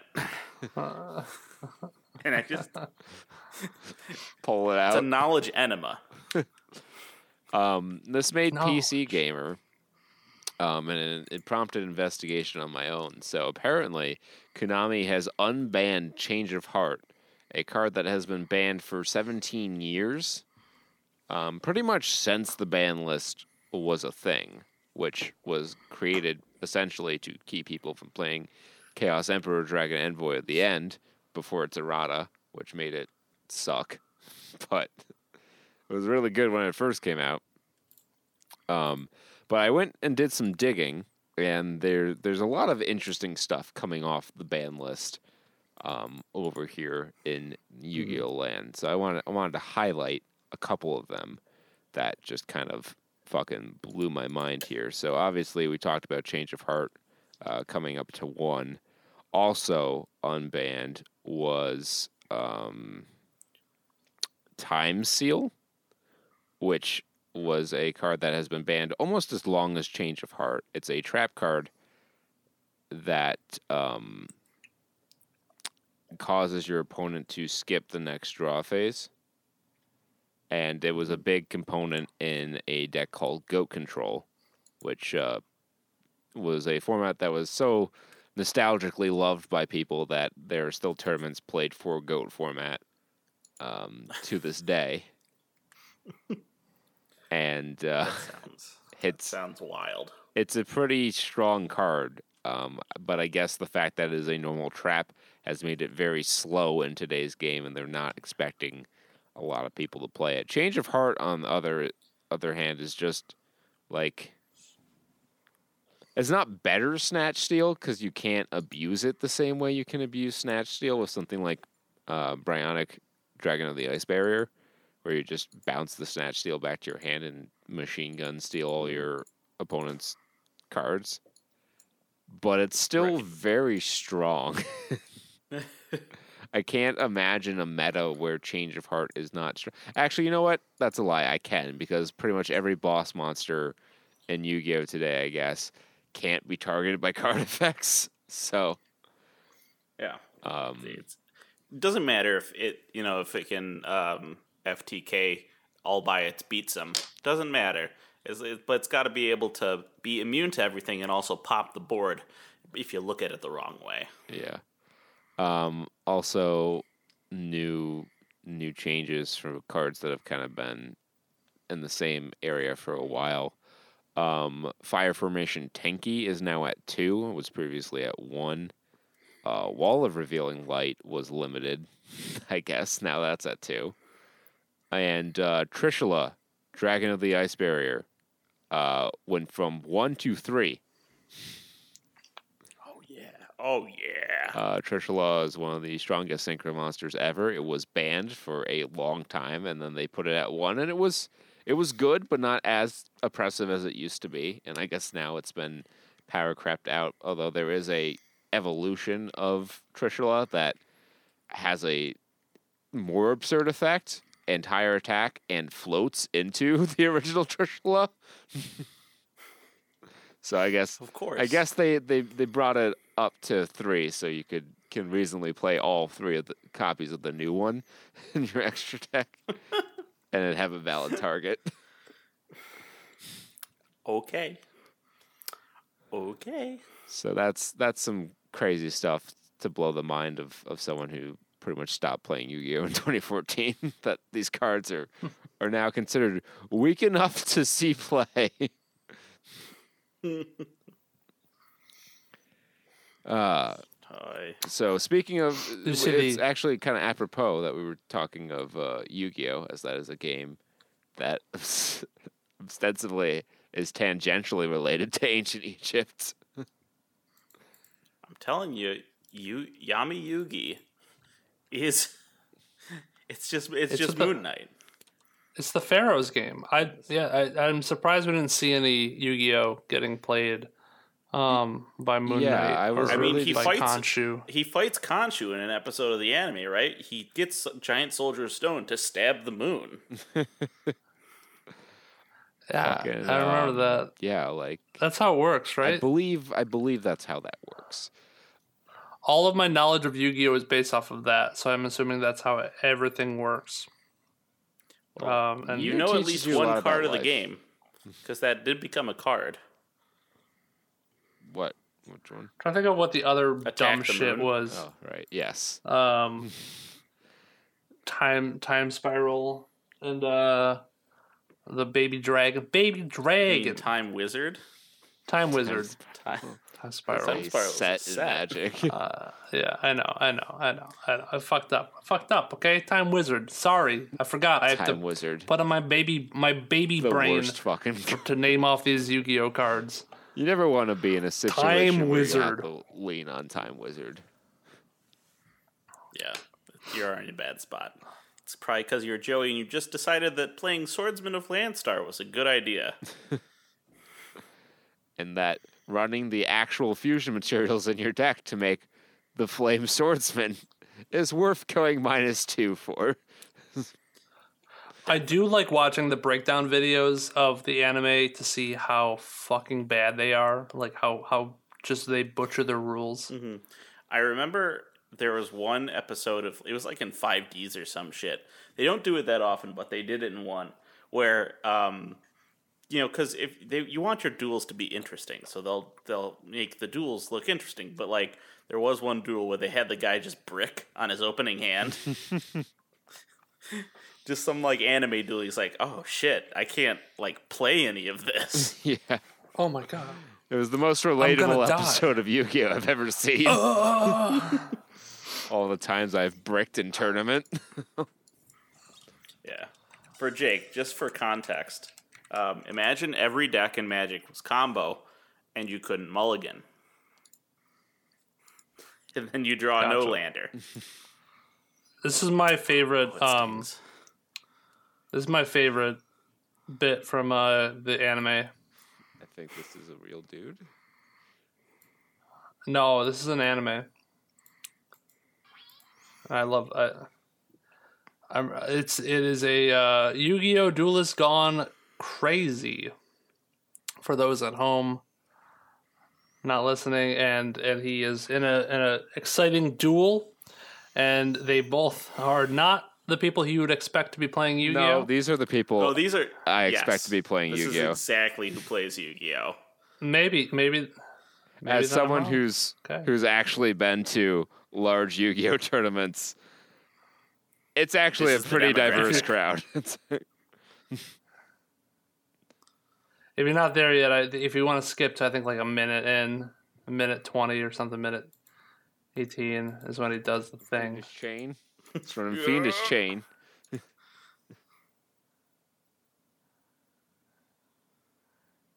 he did that thing from the anime. Ah, ding I, I think I've played against this guy. Not this guy specifically, but you know, this guy. This guy. yeah. I still, I still do this in Magic. I go ah, ding ding ding ding ding. like you're actually on Somebody game who's- matches and shit like that. Did, did you Oh, see yeah. that post? I don't remember if it was on the Commander subreddit or not. I know you're not sub to that one, Peter, but it was like this shit post about this imaginary guy in their group that thinks he's in Game Nights and keeps like talking to the imaginary camera. It's it's pure copypasta. All right. but It was great. I got. I got to take a look at it sometime. Anyway, Moon Knight. Moon Knight. Moon Knight, baby. Disney Plus's Moon Knight. So we It's limited- dissociated from talking about Moon Knight to talk about Yu-Gi-Oh some more. Um, I I think this is a a this show is the textbook definition of fine. Yeah. Um, Yeah. Um yeah, this was a it was it was just sort of 6 6 hours in the middle of my life. Um which is which is kind of sad cuz like I don't know, I've heard uh, there was a lot of hype or at least a lot of um a lot of shit posting behind Moon Knight because the premise leads to some uh I I would assume some pretty hilarious scenarios. yeah, Moon And, Knight's a uh, pretty people have taken him out of context. for sure. interesting character for sure. Um, they kind of did the same thing they did with the movie American Psycho versus the novel, where um, in the comics, whether or not Moon Knight is actually the avatar avatar of Khonshu is kind of like up for debate.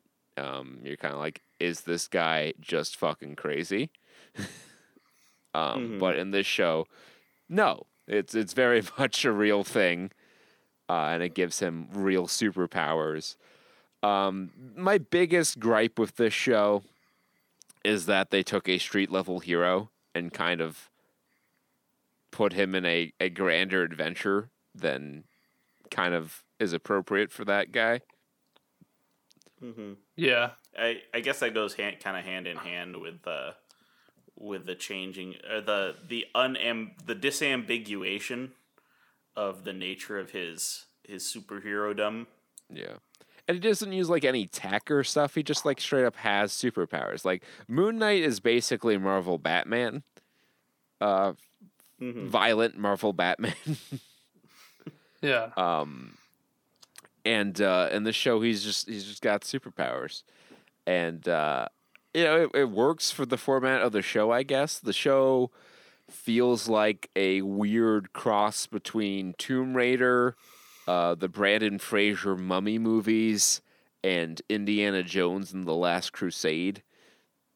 Yeah, it is Marvel's take on an adventure movie, um, and you know if you just do an adventure movie by the book, it comes out pretty okay.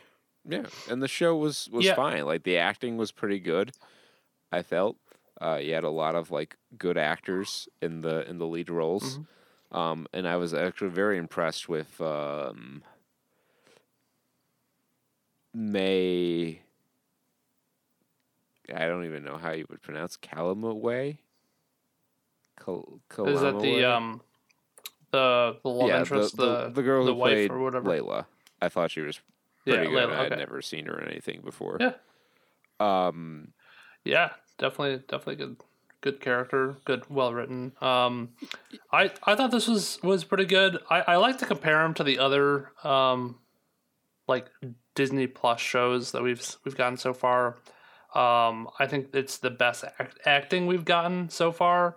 Um, nice to see Oscar Isaac kind of like get almost like a character piece and kind of run wild with it, uh, which I think he does really well. And seeing him transition between the the the two two to Characters. three Because characters. he's the only one that he in, has. in the Disney roster. I bet it's because he's the only one who can do both an American and a British accent.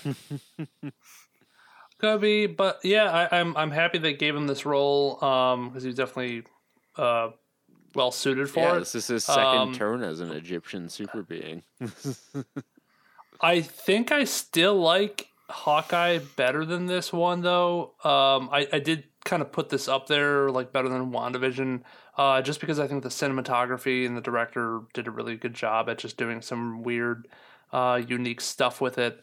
Uh, there were some really good mirror shots and reflection shots to try to make it kind of artsy in the beginning, and I think once they got into the weeds, they kind of let that go by the wayside, which kind of sucked. Because there were like in the first couple episodes there were some really cool shots that they did um, and then they just kind of stopped doing it. Um, and just the only thing they kept doing was like the flash to like different um, personality. Uh, but the concepts that it drew on with the did and how how that can like affect the afterlife and Yeah. um, I, I think it jumped the shark a little bit towards the end. I think it would have been fine if it just left it with like the afterlife, and that's how the scale at which they went. But having it literally two gods that are fighting over the pyramids, it it went for a nice, it, cool shot. But I think it took away from you know It wasn't Knight. appropriate. The person for the who we're show. supposed- Yeah. Yeah. I mean, I guess that's I guess that's spoilers, but Oh well, I Yeah. mean, there's nothing in here that's really uh that's gonna spoil it for you. There's nothing like there's nothing in this season where it says, "Oh, I wonder what's gonna happen." There's no, the only like- mystery they have is like in the Yeah. begi- the first episode, which they resolve like nigh instantaneously. Pretty quickly wrap it up. Yeah. Um, yeah, and like the and the what- big reveal, I guess, if you want to call it that, isn't it's the post credit scene, which really should have been, you know, part of the show. Uh, uh, yeah, and and this is what I was saying last week with the fucking have the stinger, have like the mid credit scene or whatever be a part of the movie. I, where I I'm kind of over the wait for the mid credits to be over and then now we can finish the fucking movie. Um, and, and I'm like, we we don't need that. It's and especially with Moon Knight. Moon Knight ended in a very weird spot, which I was like, if I were to walk away here, I wouldn't have liked that ending. But then they gave the post credit scene. I'm like, oh my god, holy shit, this, but more wanted more of that. Um, especially because there was a lot of like theory videos that saying they wanted more of that character, and we never really got a whole lot of that. There was a couple blips that we saw. Um, Right. So uh, I don't know. I think we've all given our our piece on it. I think we can jump into spoilers. I would like to say one thing before we before we talk about it fully, just and that's kind of taking an opportunity while we're talking about stingers, just to kind of look back and and retrospect on stingers a little bit, just because uh, it made me, you made me think of it. Like I think we're getting to a point where you're either one, like in this case, detracting from the content itself by moving it, putting some credits in the way of uh, the conclusion, or it's like entirely, almost entirely superfluous Yeah. and just is there to be there. The the kind of if you want to call it the the magic or the the key to making uh, to why they worked so well in the beginning in the you know phase one, if you want to call it that, was because it was essentially like a ten minute prequel movie, which was its own story, split up and stretched across like six different movies.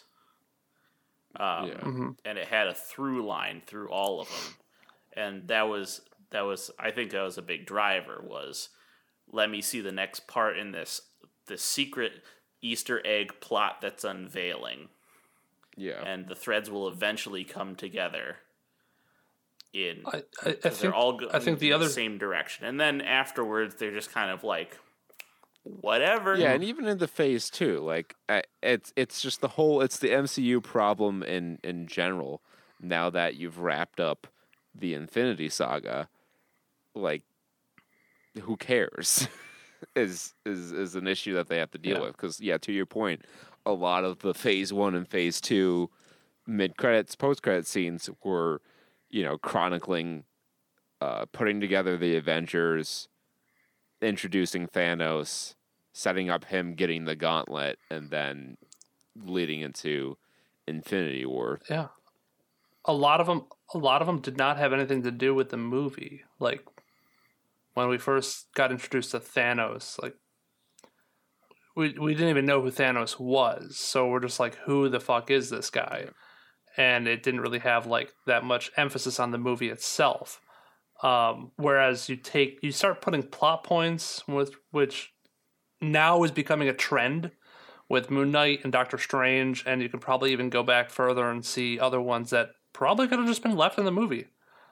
And it's like Mhm. now you're trying to you're starting to make these movies kind of end weird. I think and it's a lot of it force me for the they conclusion don't have like ideas for stingers anymore. So they're just they just Yeah. take a scene that they would have otherwise had in the movie and move it hmm to the middle of the credits.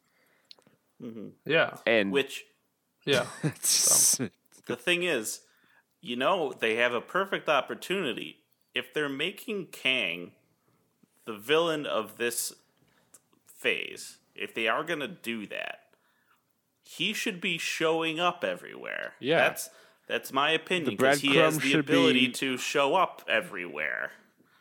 yeah.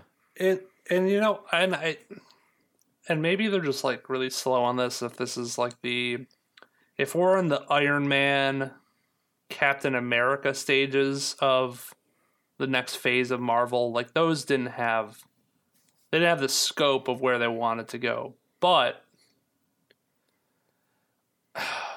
you know, they, they do need to be doing something and and I don't think I think maybe the reason why we haven't seen that is because I don't know if Kang is going to be the big bad that we're gonna we're gonna see in the next Infinity War level of type of movie.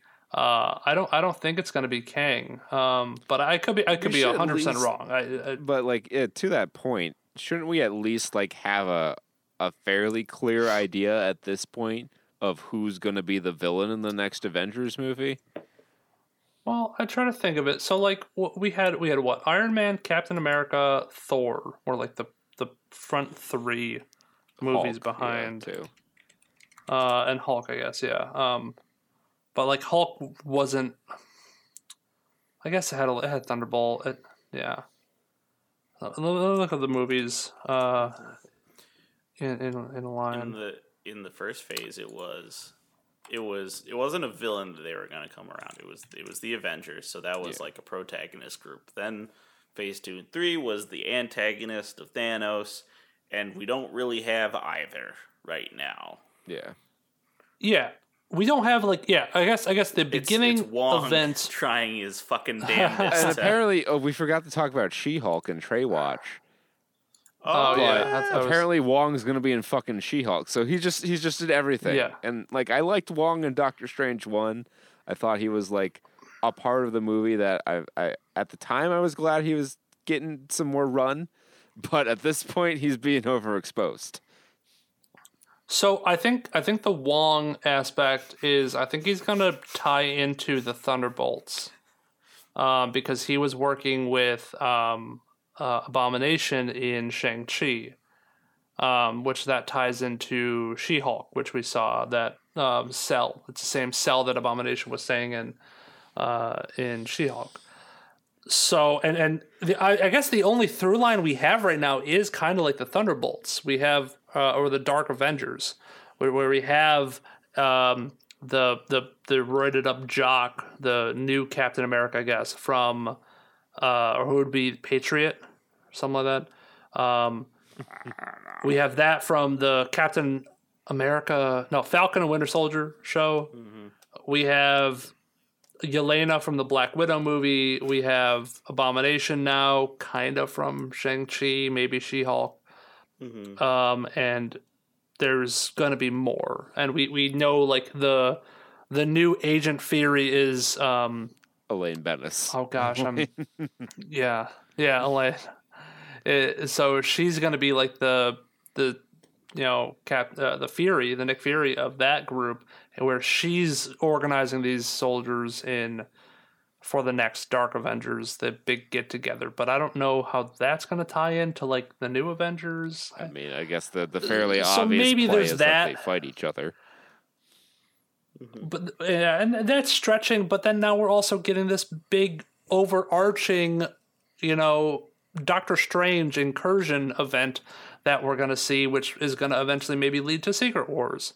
And is that maybe the Infinity War that we're going to see? That's the first Infinity Stone that we see is The, the fact that opening. we're leading towards yeah the third eye opening which i was talking about that the other day to one of my coworkers and i'm like they're probably just gonna brush that shit off in like the next movie because it's gonna be like all right too much darkhold you know they wave a spell and get rid of the darkhold on uh, doctor strange which is gonna be great that's gonna diminish the impact of what happened to you know doctor strange at the end of that And movie the fucking kicker of all of this is that with all of this, that they don't know. There's not a clear vision of where they're going with with this phase. Um, there's a lot of ideas, a lot of threads, and none of them are related to Moon Knight. Like that's Yeah. that's wild too. That they're just going to do Moon Knight as its own thing. Yeah, and I'm, you know what? This is why I liked Hawkeye, though, is that Hawkeye stood kind of by itself, which I like. So there's two different kind of Marvel shows.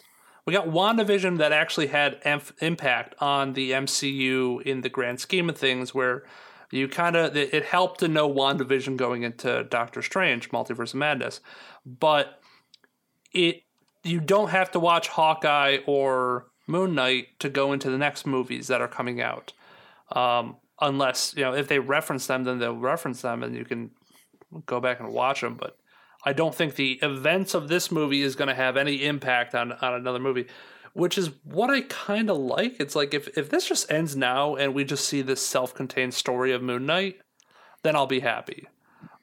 I think they're probably going to extrapolate Yeah, on this second and, and season wouldn't go unwelcomed because one of the complaints I have about this show is that not a ton of Moon Knight for a show called Moon Knight. The, you know, um, and I, I understand it was like an artistic direction in some of the early episodes, but my biggest gripe with this was the fact that like the first episode, he blacks out and turns into Moon Knight and does all the cool shit. We don't see that, or even Mark Spector. Like we don't get to see all the cool shit. And I'm like, it was cool for the first couple times it happened, but they kept on doing it. And I was like, man, if I mean, we're a little bit into spoilers, so spoiler alert.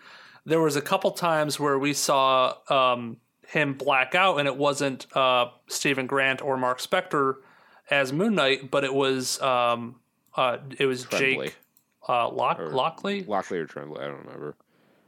I think it was Jake Lockley, who is his third alter ego, uh, who is like this savage killer, and he's the one that probably like maybe killed Layla's dad or something like that. Oh, Jake Um, Tremblay's an actor. That's why that or- name is in my head. Yeah. so so we got Jake Lockley, who I guess the the big twist at the end was he was the actual uh, one that Khonshu made the deal with, and it, it- he that's what he wants Moon Knight as, and not the Mark Spector. Uh, like he he likes Mark Spector because he's got Jake, who's like the beast that he can release like if you uh, when needed. if you told me, hey Kurt, write a Moon Knight show, I don't know that I would have gone with Stephen Grant as like the base personality, at least as it's introduced to the audience. But I think it worked well enough for the show because he's more of the everyman. Um, Yeah, so I, I felt that was a, a, a fine enough introduction to it. Um, yeah, I don't really have too many like huge problems with the show. Not not enough Moon Knight for my taste.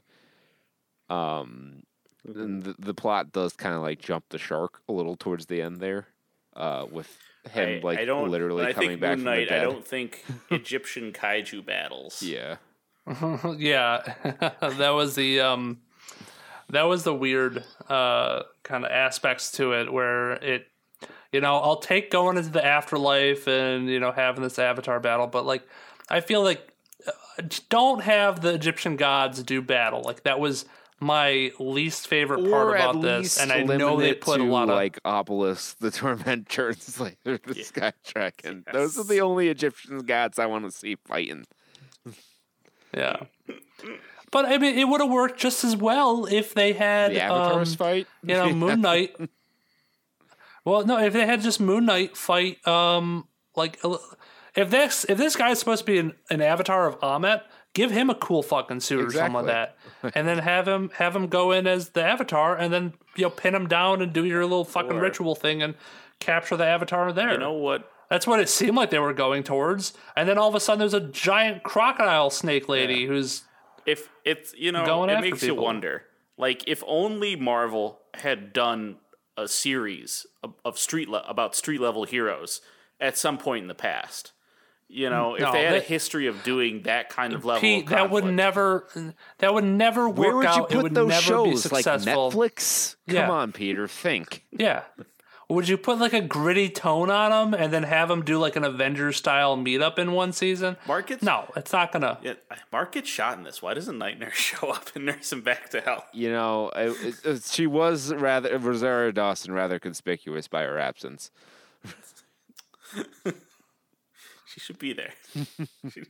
Yeah, instead of instead of uh, Rosario Dawson nursing him back to health, it was a giant How hippo. mad lady. would I have been if instead of Layla's character, Rosario Dawson just showed up? I think I might have God stopped she's- watching at that point. Thank God she's too busy with Ahsoka. Yeah, they they She should shifted have been her. one of the orderlies in the in the mental hospital. Yeah, that mental hospital angle ripped straight from the darkness too, like almost verbatim. I couldn't fucking believe it. I couldn't believe what I was seeing. The great, Yeah, I, the great works know the great I, works. I thought that there were some there were some choices they made with this that really I think hit well, and it was like a neat little mind fuck, mind bend, especially in the psychological uh, department of it all. Um, I, I liked the aspects of like you when it really kept you guessing uh, whether like certain things were real or not. Um, even though you, you kind of could take an educated guess on which ones were and were I don't not. feel there was a ton of Um, ambiguity on that front. I think they could have done a little bit better job of muddying the waters. like the mental hospital aspect of it that was all Like that that was Like, so obviously between- not like what was going well on. Though. when he was but when he would like wake up in front of um uh the doctor and then he was like meeting with him and the way they cut it making it seem like he had these appointments with the doctor and would dissociate out back into the mental hospital and then come back into the office um, was kind of like I, I knew that might not have been real but it was good to have that element in there where it could you know skew people's ideas of what's real and not I'm sure it got. I was just But- looking at my a few people.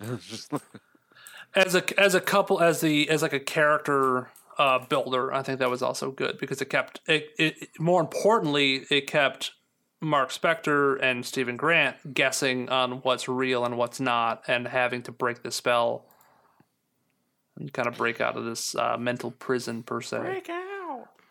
But yeah, I it, it was average. It was it was okay. I think it was it was I don't good know if for I'd- what it was. I don't know that again it's it's what I necessarily envisioned from a Moon Knight show. That's not to say that it's a bad show. I feel that it's it's fairly well executed and uh, the premise That's the other thing. I came in with no expectations. Yeah, I mean, I had a general I did not know expectation of like based on what I've I've read of Moon Knight, which isn't a lot, but I had you know some small expectations. Okay, he's gonna it's gonna be like he's a street level dude and he's doing he's doing Moon Knight things, and you know they're gonna really play up. Is he insane or is this you know actually a real thing? Um, but they didn't really like hype up the uh, you know is this really happening aspect. They kind of like hammered home. Yes, Khonshu is real. He is really an avatar of Khonshu. Um, which you know, like again, the MCU is free to make its own interpretation on the character. Um, they bear the brunt if it's worse than the source material for not choosing to follow the source material. But I don't. In this case, I don't think it is worse. It's just different, and I think a lot of people are going to be upset that it's different. But I think if you take the show at face value, it's it's a fine little romp for like five and a half hours or however long the the runtime of the episodes stitched together is. It's basically like a national treasure, Brandon Fraser mummy type adventure movie, um, which is fine by me. I think we need more of those in the world. Preferably with Brendan Fraser. Yes, bring him back. He Yes. can He lose needs the to weight. be in a cameo in the second season, please. Why can't we get Brandon Fraser in the MCU? Why hasn't Brandon Fraser been in the MCU? Why hasn't He's uh he's too busy with DC, right? we need to see the The- next uh, the next the the second and maybe third seasons of Doom Patrol were were made. We do. we They haven't come out- have they go back come and out? Watch those. Uh Doom Patrol season two. I let's should see. I should like rewatch the first season of Doom. I don't know that I finished the first season of Doom Patrol. It's gonna be interesting now that like the DC universe is, is no longer a thing. So all of Alan Tudyk's like meta lines God. almost don't make sense. Um, yeah, season we two. need, we more Ezra. Miller. Cool. It was that was last year, two years ago. Jesus. Oh yeah, season three's out too. Yeah, okay. Have to get some. I blame Ezra Miller in destroying the DC universe. I think And think maybe a lot of things. he's like the Thanos of their of I their think world. Zack Snyder's the Thanos of the DC universe. No, I think Ezra Miller. He's just running around Hawaii harassing Choking people, and people at assaulting bars. people. Oh my god! As what a menace! do. What a fucking menace, dude! Going, he's going for his weekly Like- assault charge. Like, have you seen his video getting arrested by the cops? It's hilarious. I am a I am a non-binary transsexual man. You cannot call me those pronouns. Please refer to me as they them. As he's getting handcuffed. that is a federal crime if you misgender me. As It's like Ezra what the buddy. fuck is going? take a take a nose wipe. It's it's to Stop. it reminds me of I don't know what YouTube channel it was, but they were showing like highlights of the Democratic Socialist convention, and it's just fucking Oh yeah. Point of privilege. god damn. Why? Why? Why is society? It's because we've been we've too comfortable. We need we need a Fallout esque nuclear apocalypse to re refortify society. Uh, point of personal privilege. Point of per- point It's of not it's not being sensitive to those of us who have auditory stimulation issues. If we could please not talk during the convention. I get distracted very easily. Thank you. Yeah. Uh, so like we we've been all around it, but like I don't. There's not a ton to, to say about Moon Knight. You just kind of have to experience it. They, It's a pretty basic adventure plot. Um, Yeah. He goes, he gets a thingamajig, He he, spins the loses the sky. There's a thingamajig. MacGuffin. He spins the um, sky. Yeah, There's another, there's two MacGuffins. don't you get stoned?